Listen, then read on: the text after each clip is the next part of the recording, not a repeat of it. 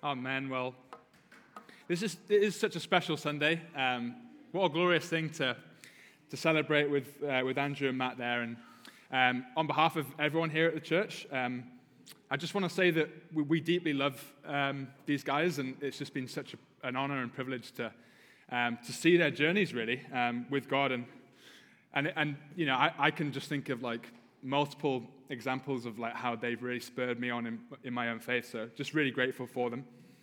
Um, so my name's Frank. I'm one of the uh, elders here, and I'm going to take us through our passage for today. Um, and I just want to acknowledge at this point that I know that um, you know, there's people here today that are, that are guests um, who uh, might not call themselves Christians.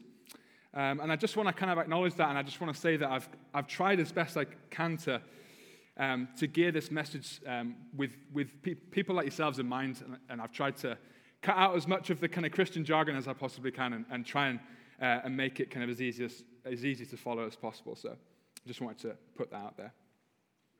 And I want to, if you aren't a Christian here, and if maybe you would say you're an atheist or an agnostic or you're a seeker, I want you to put yourself through a little thought experiment. Just bear with me on this. I want you to imagine that the, that the God that Christians say the Bible talks about is, is real and that he does exist. And then I want you to go a step further than that. And I want you to imagine that that God chose, out of everywhere on the whole earth, to make his home in the Climate Pledge arena. Just, just imagine that for a second. Now, here's my, here's my next question. If God was in the Climate Pledge arena, would you go down there and approach him? And if you would, how would you approach him? See, Jesus tells a story in the Bible passage that we're going to look at today about two people that approach God. And then Jesus says that as they leave that place, he says only one of them went home right with God. And we're going to dig into why that is in these next few moments together. So it should come up on the screens, the passage for today. It's Luke chapter 18, verses 9 to 14. I'll give you a moment to pull it up if you're reading it on a, on a Bible or on your phone, and then I'll go ahead and read it.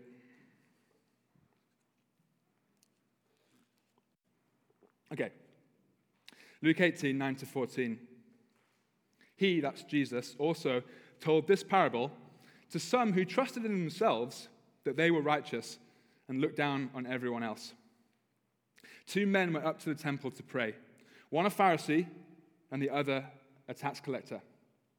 The Pharisee was standing and praying like this about himself God, I thank you that I'm not like other people, greedy, unrighteous, adulterers, or even like this tax collector. I fast twice a week. I give a tenth of everything I get. But the tax collector, standing far off, would not even raise his eyes to heaven, but kept striking his chest and saying, God, have mercy on me, a sinner. I tell you, this one went down to his house justified rather than the other. Because everyone who exalts himself will be humbled, but the one who humbles himself will be exalted. I'm just going to quickly ask that God would help us as we go through this passage together.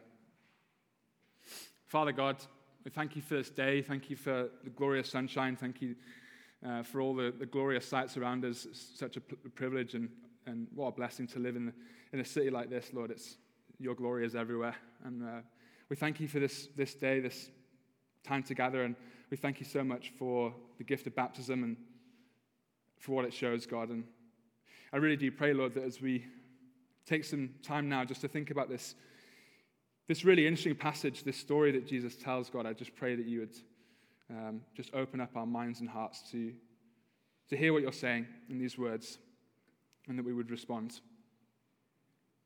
In your name. Amen. So if you wanted to split this passage into different sections, you could split it up a bit like this. So the first point is two very different men go to the same place. It's verse 10. And the second point would be two very different approaches to God, verses 11 to 13. And then the third point would be two very different outcomes, verse 14. So let's look at the first of those three points then. Two men, two very different men, go to the same place. So, who are these two men? Well, first man in Jesus' parable is a Pharisee. Who were the Pharisees? Well, in Jesus' day, the Pharisees were like the religious elite. They were at the top of the spiritual pyramid. Pharisee literally means separate one. They were separate from the rest, they were a cut above and they belonged to a social movement and a school of thought. And the Pharisees, some of them at least, had a superiority complex, and they distanced themselves from those that they labeled sinners, which were people who didn't follow God like they did. The second man in Jesus' parable is a tax collector.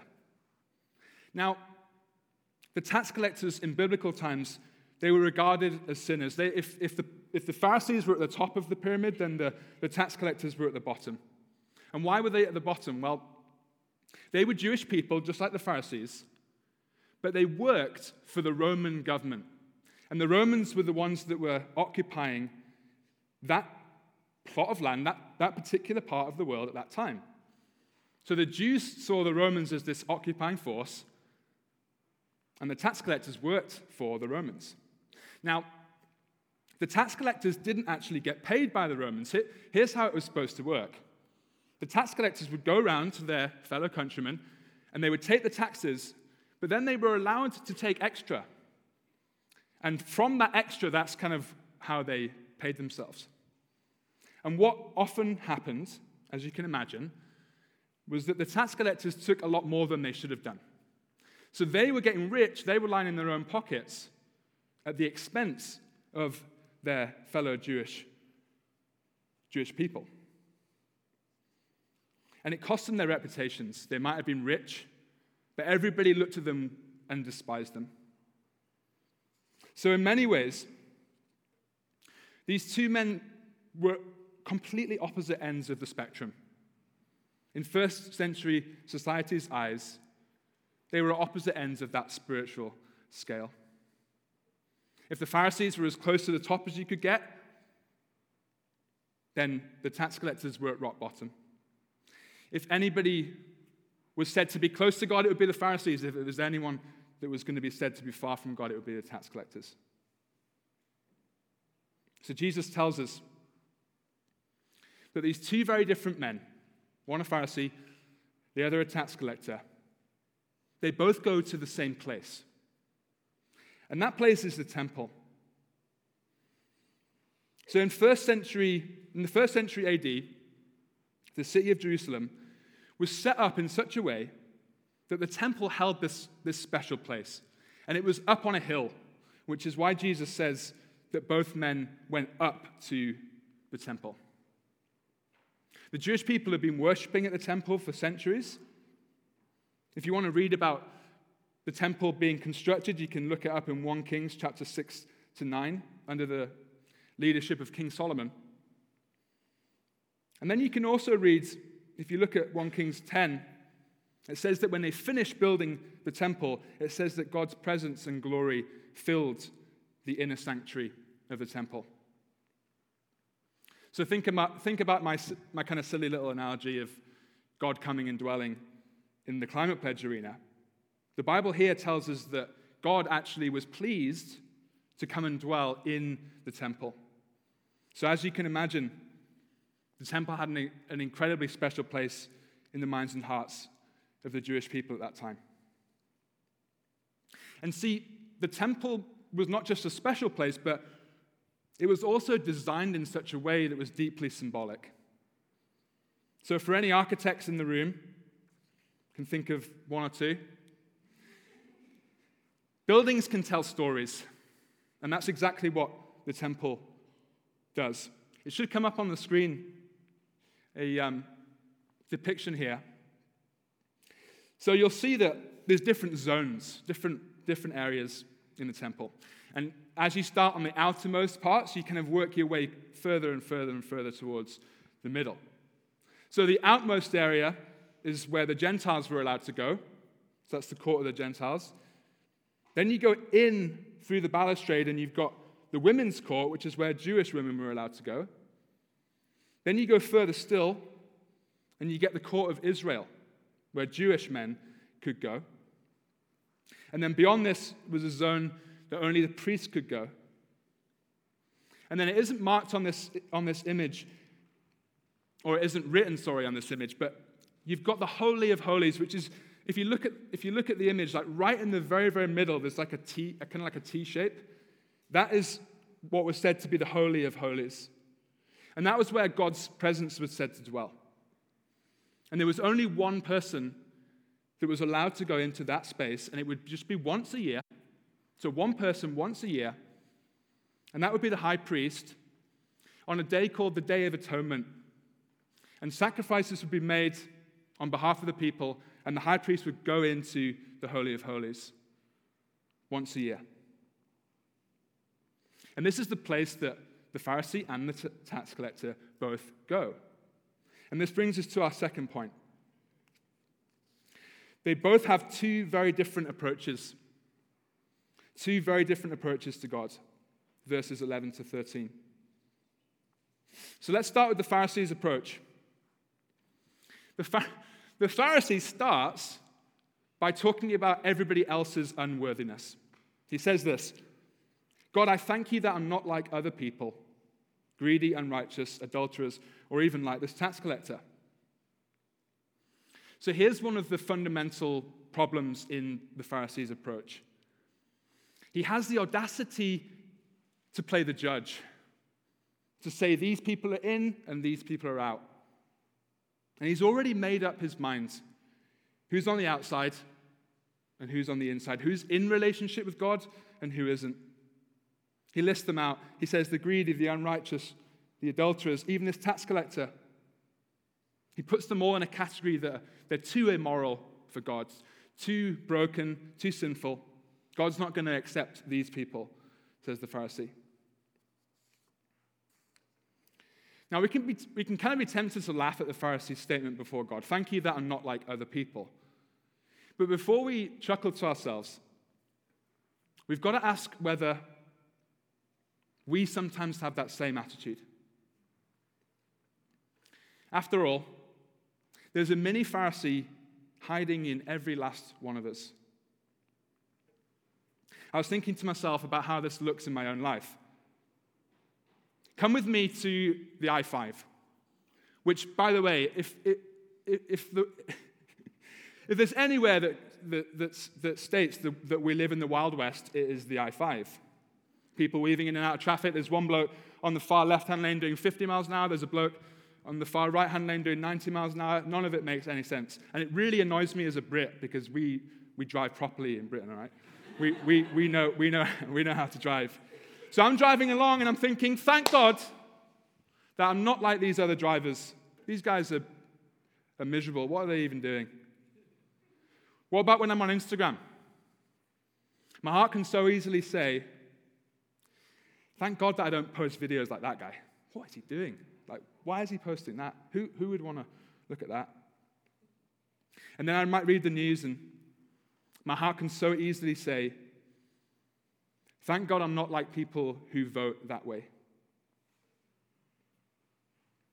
You see, we can easily spot the ugliness in the Pharisees' heart, but we, we must examine our own hearts daily for the same type of attitudes that might be forming in us. You see, the Pharisee drew near to God with a presumption of superiority. He points out all the bad things that others, others are doing. Why does he do that? So that he will look better in comparison. The, the Pharisee approaches God with a presumption that he is better than the rest. And the, the smaller that he can make other people look, the bigger that he's going to look in comparison.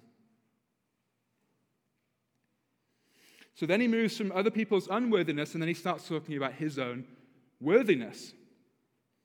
So after, after shining a light on other people's shortcomings, the Pharisee turns the light onto himself. And in verse 12, we read that he gives God two examples of his obedient devotion. The first is fasting, and the second is tithing. Now, he says that he fasts twice a week, which isn't actually a biblical command. Fasting is a biblical concept, but there's no, nowhere in the Bible that says you have to twi- fast twice a week. So it was like an optional extra. And it was something that a lot of the Pharisees did because they thought that by doing so, it kind of, again, like, kind of sets them apart from everybody else. And tithing, tithing means to give away 10% of all that you earn. Tithing literally means a tenth in Hebrew. Malachi 3:10 says this, "Bring a full tenth into the storehouse, so that there may be food in my house."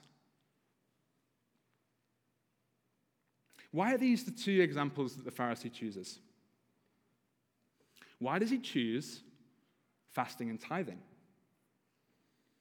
Well, these two examples give him the ability to quantify his own goodness. See, he could have said, I've got compassion for the poor. Or he could have said, I've got zeal for God's glory. But how do you quantify compassion and zeal? It's much easier to appraise your own goodness if that godliness consists in doing a certain thing a certain number of times.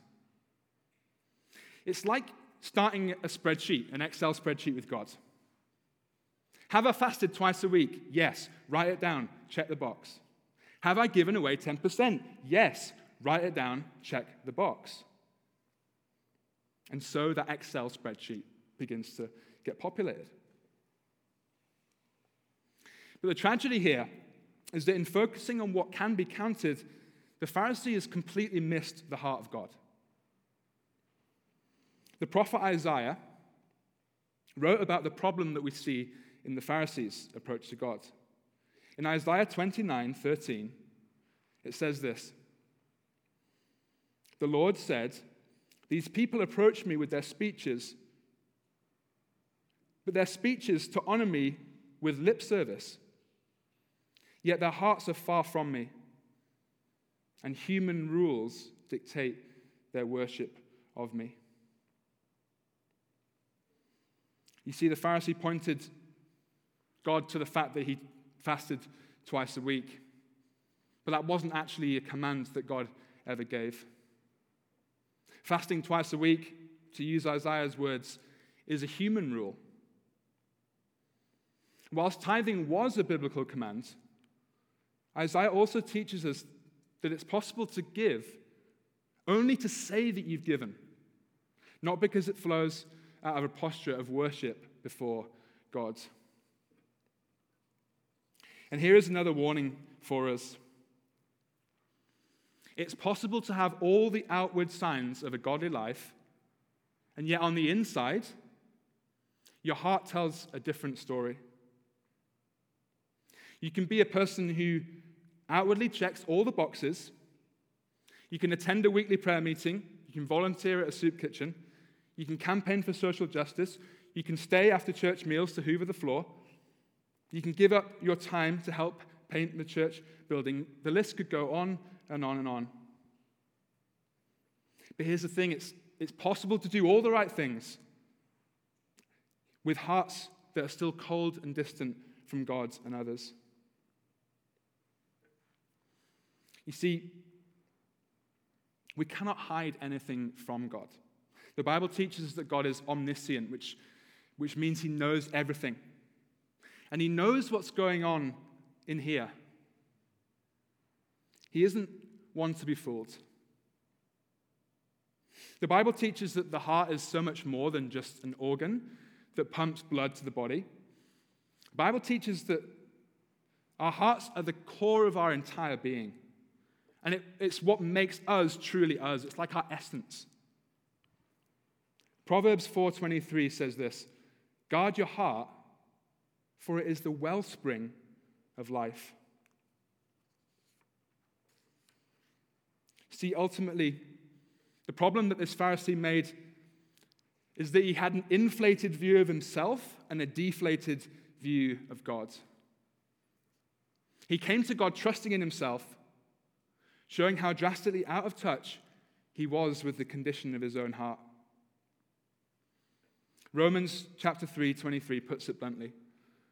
It says, All have sinned and fall short of the glory of God. See, this verse is a, it's a dose of reality to anyone who's trying to put their, own, their faith in their own works, to put faith in themselves.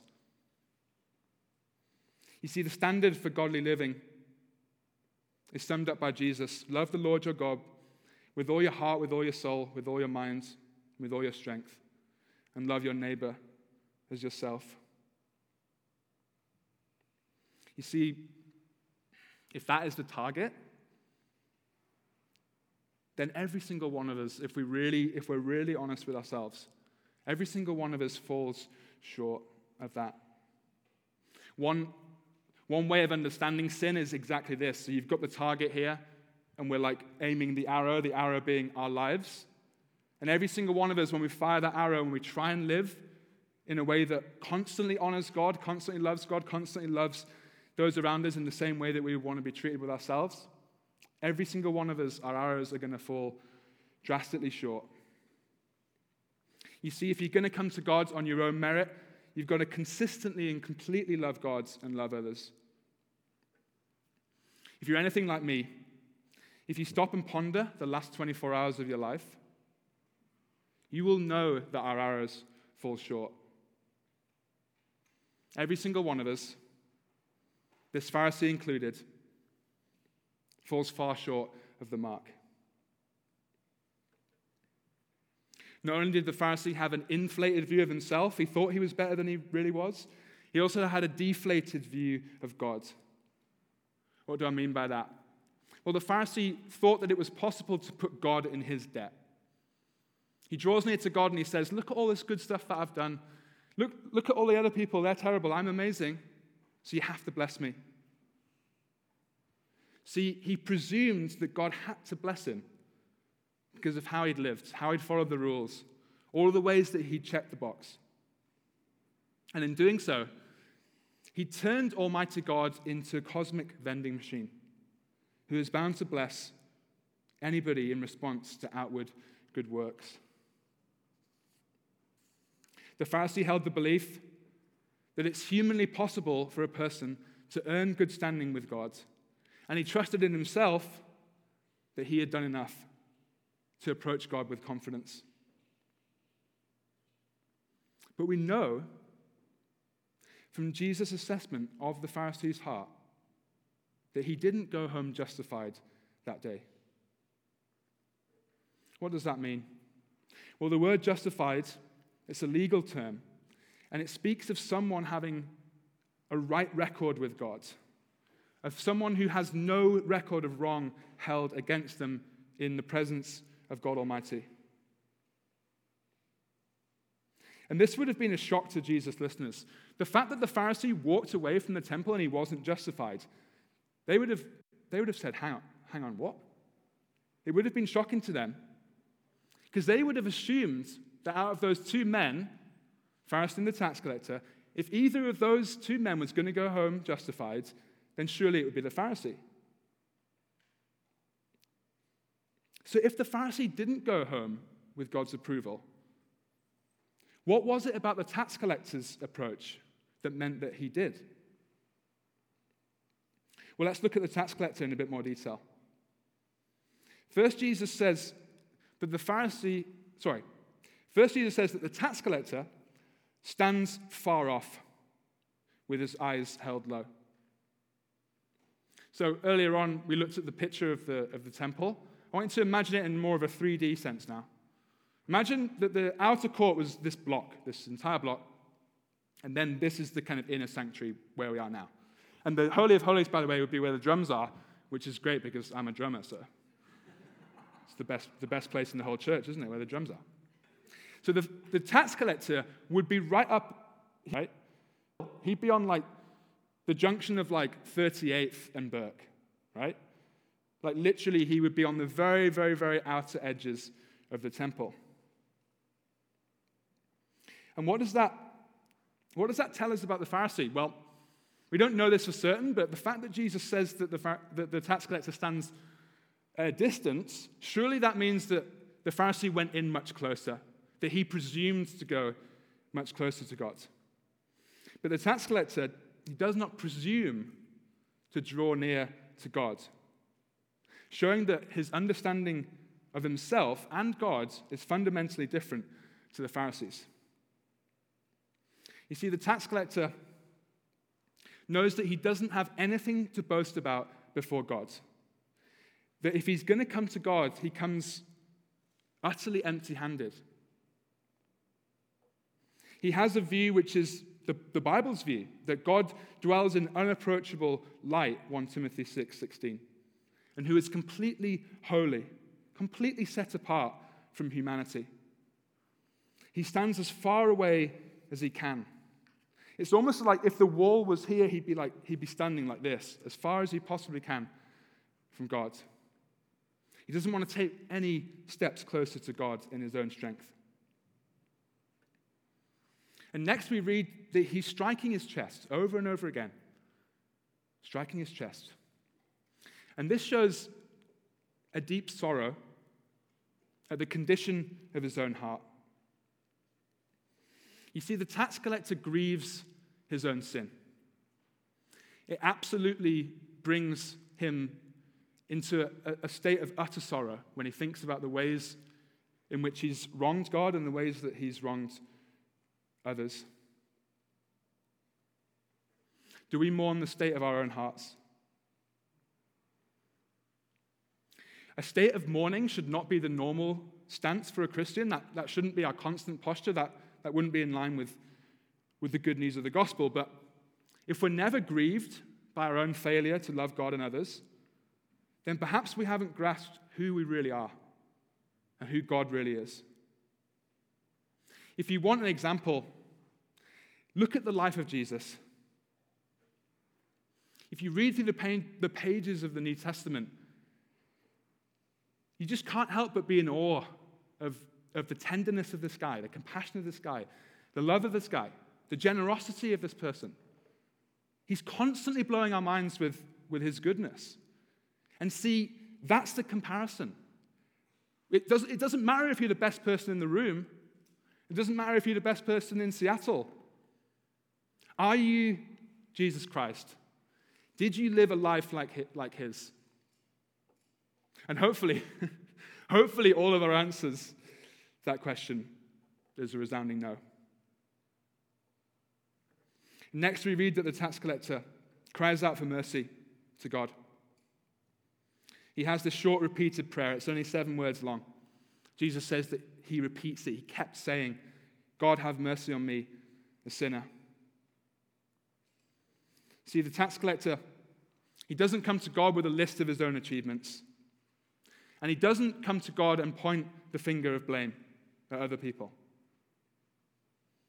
The only thing he says about himself, the only word that he uses to describe himself, is that of a sinner. And then he throws himself on the mercy of God. Now, the, the Greek word that we translate into mercy here in English, it comes from a, a word group in Greek that only appears twice in all of the New Testament.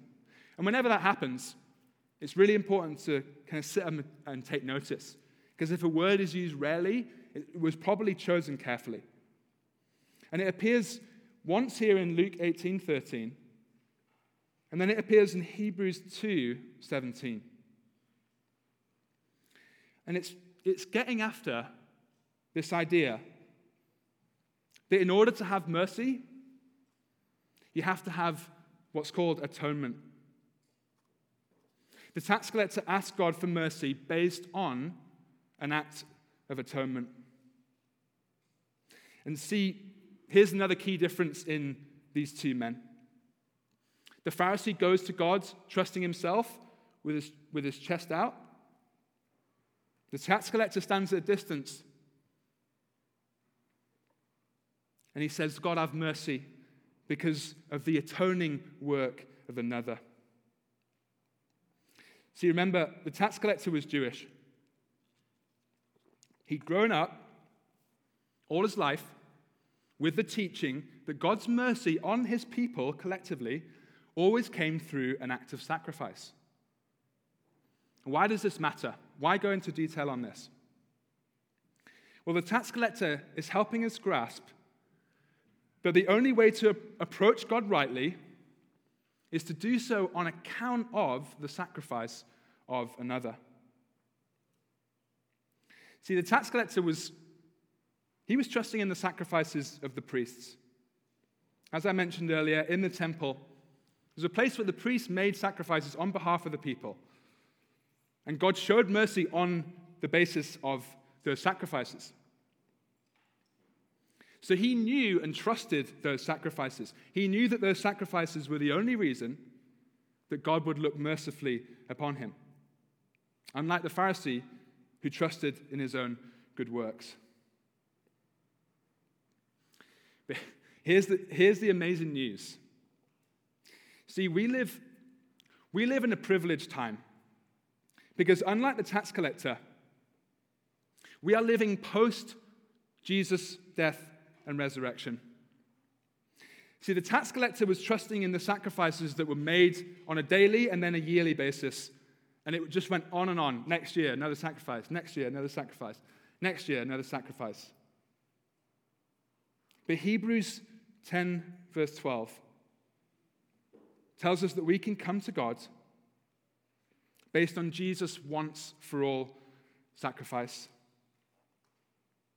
It says this But this man, it's Jesus, after offering one sacrifice for sins forever, sat down at the right hand of God.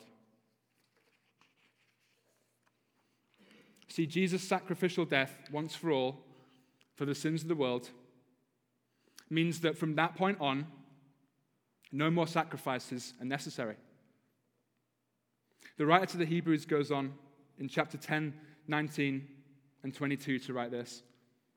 Therefore, brothers and sisters, since we have boldness to enter the sanctuary through the blood of Jesus, let us draw near with a true heart and full assurance of faith with our hearts sprinkled clean from an evil conscience and our bodies washed in pure water. Do you see the glorious promise in these verses? You see, the tax collector, as we were saying, he'd be up there, 38th and Burke, he'd be as far from God as he possibly could be. But it says this in, in, the, in these verses, in Hebrews 10, it says, we get to draw near to God. Not because of our own good works, not because of the things that we've done, not because we're better than other people, but purely on what Jesus has done once for all. So God doesn't leave us on the outer edges. God calls us into his presence to gaze at his face, to have that intimacy with him. We're drawn into a much more intimate relationship than the tax collector had, precisely because we live after Jesus' death and resurrection. This is the glory of the gospel. This is the good news. This is what's gripped Andrew and Matt's hearts in such a way that they wanted to make a public declaration today of their love and trust in Jesus. So, as I wrap up, if you aren't a follower of Jesus here today, I really hope that today's message has given you some things to ponder. You see, the great truth of this passage is that nobody is too far from God. It's impossible to be too far from God because it, it's not about us. It's not about us being good enough. So, no life is a lost cause. Nobody is beyond the mercy of God. And I hope that you know that all you have to do is just call out to God for mercy just like the tax collector did. He just called out to God. It's so simple, seven words. Just said, Have mercy on me, a sinner. And that's what it looks like if you want to make Jesus Lord and Savior. It's just a simple ask. It's saying, Jesus, I want to make you my Lord. Not because of anything that I've done, but because of everything that you've done. The lesson we learn from the, from the tax collector is all we have to do is ask. It really is as simple as that. And God, God's posture, the Bible says, is that he's kind of like on the edge of his seat. Like as soon as someone asks for mercy, like it's his, it's his utter joy to come to you in that moment and to meet with you and to teach you of, of what he's done and, and what he wants to do through you as well. God's on the edge of his seat. He isn't distant. And he does want all people to be saved. So I, I, I would just gently ask would you consider these things today? And if you're a Christian here, let's be on guard that we don't fall into the trap that the Pharisee had. He'd fallen into that trap of pointing out others' failures so that he looked better. He had his Excel sheet, he was filling it out. I've done this, tick, I've done this, tick, I've done this, tick. And he thought that that was good enough. He'd neglected his heart. He neglected the core of his being. Outwardly, he was great. Inwardly, not so great. Let's never get to the point in our Christian journey where we rank ourselves and look down on others. May we never approach God with, with chest puffed out, but in humility. And would God spare us from doing all the right things outwardly, but with cold hearts? There's a simple prayer that I, I pray most days. You, you, wake up, and the first, I guess the first moment that you kind of reminded of, of God, it's, it's to say, God, your mercies are new every morning. And it's a prayer that I pray, you know, it's a prayer that I pray every day because I need the mercy of God. There isn't a single day that goes by where if I wake up the next day and I don't think I need God's mercy, then, then I'm, I'm slipping into that Pharisaical mindset. I'm slipping into that, that mode of thinking, hang on a minute, I'm pretty good here. I think I'm all right before God. May we wake up every morning and say, Your mercies are new every morning. Why don't you pray with me? Lord God, thank you for your words. I thank you that in just five short verses, you're able to just go so deep, Lord. And thank you for the opportunity to unpack these words, Lord. And we thank you so much, God, that we get the, the immense privilege, Lord, of, of sitting under your word and sitting under your teaching. Thank you that the Bible's been translated into English. Thank you that we can read it. And I thank you so much, Lord, for, for the truth and life that is found within it, Lord. And Thank you for the truth and life found in you. Thank you that your word points us to you. Every, in every page, it, it points us to Jesus. So, yeah, Jesus, thank you for all that you are. Thank you for that once and for all sacrifice. Thank you for meeting us in our hour, in our hour of need. Thank you that if we humbly come to you, you won't turn us away, that you draw us near, that you, that you let us gaze upon your face, that you bring us into an intimate relationship with you. What a glorious thing.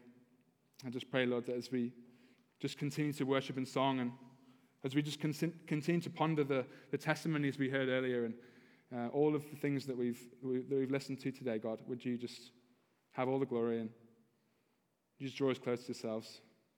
Sorry, draw us close to yourself with soft hearts and hearts that are overflowing with gratitude and love. In your great name. Amen.